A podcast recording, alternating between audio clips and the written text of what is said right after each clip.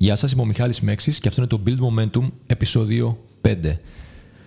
Θα ήθελα σήμερα να μιλήσουμε λίγο για ψυχολογία, για μια βασική αρχή της ψυχολογίας. Λέγεται audience effect, σημαίνει η επίδραση του κοινού.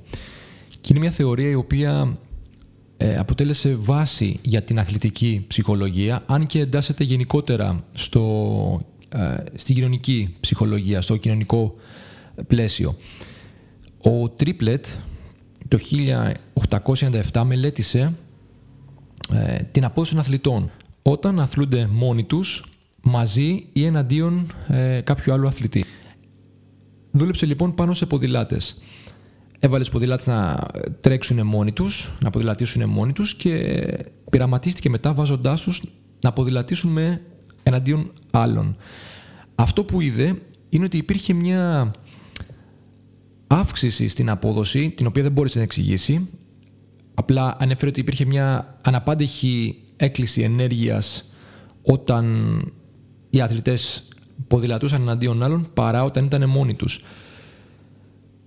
Κατέληξε λοιπόν στο ότι κάποιος αποδίδει καλύτερα όταν είναι μαζί με κάποιον άλλον, είτε αν τον βλέπει κάποιος, είτε αν νιώθει την παρουσία κάποιου άλλου, είτε αν αγωνίζεται εναντίον κάποιου άλλου, παρά όταν είναι μόνος. Και αυτό λοιπόν το ονόμασε audience effect.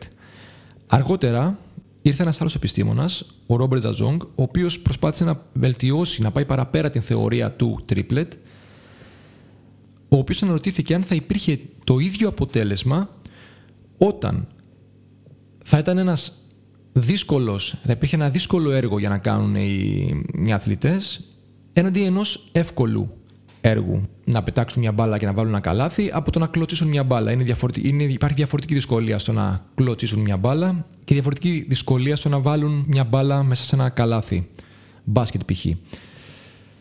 Αυτό λοιπόν που βρήκε ο Ζαζόγκ είναι ότι όταν το έργο ήταν εύκολο ή ήταν καλά δουλεμένο από τους ε, αθλητές, το κοινό βοηθούσε στην αποδοσή τους. Ενώ όταν το έργο ήταν δύσκολο, και οι αθλητές δεν ήταν προετοιμασμένοι κατάλληλα γι' αυτό, το κοινό έκανε ακόμα πιο δύσκολη την απόδοσή τους. Μείωνε δηλαδή την απόδοσή τους.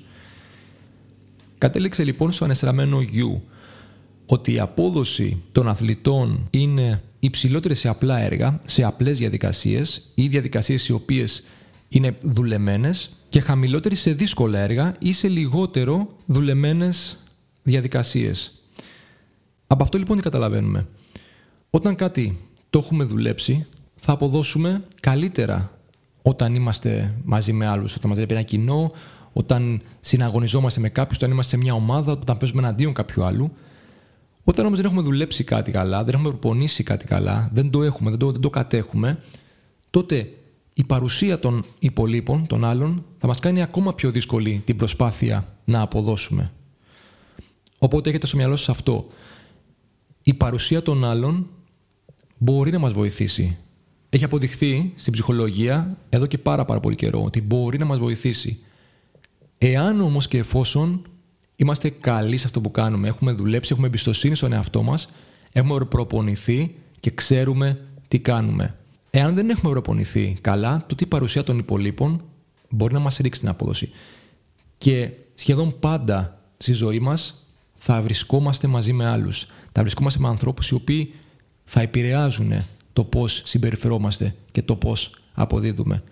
Οπότε δουλέψτε για σας, προπονηθείτε, βελτιώστε κάθε μέρα, βελτιώνετε κάθε μέρα αυτό που έχετε επιλέξει να κάνετε και το κοινό, είτε αυτό είναι μια εξέδρα σε ένα γήπεδο που παίζετε, είτε αυτό είναι ένα ακροατήριο σε ένα συνέδριο, είτε μια τάξη σε ένα μάθημα που παραδίδετε, θα είναι με το μέρος σας. Σας ευχαριστώ που παρακολουθήσατε, αφήστε τα σχόλιά σας και τα λέμε στο επόμενο επεισόδιο.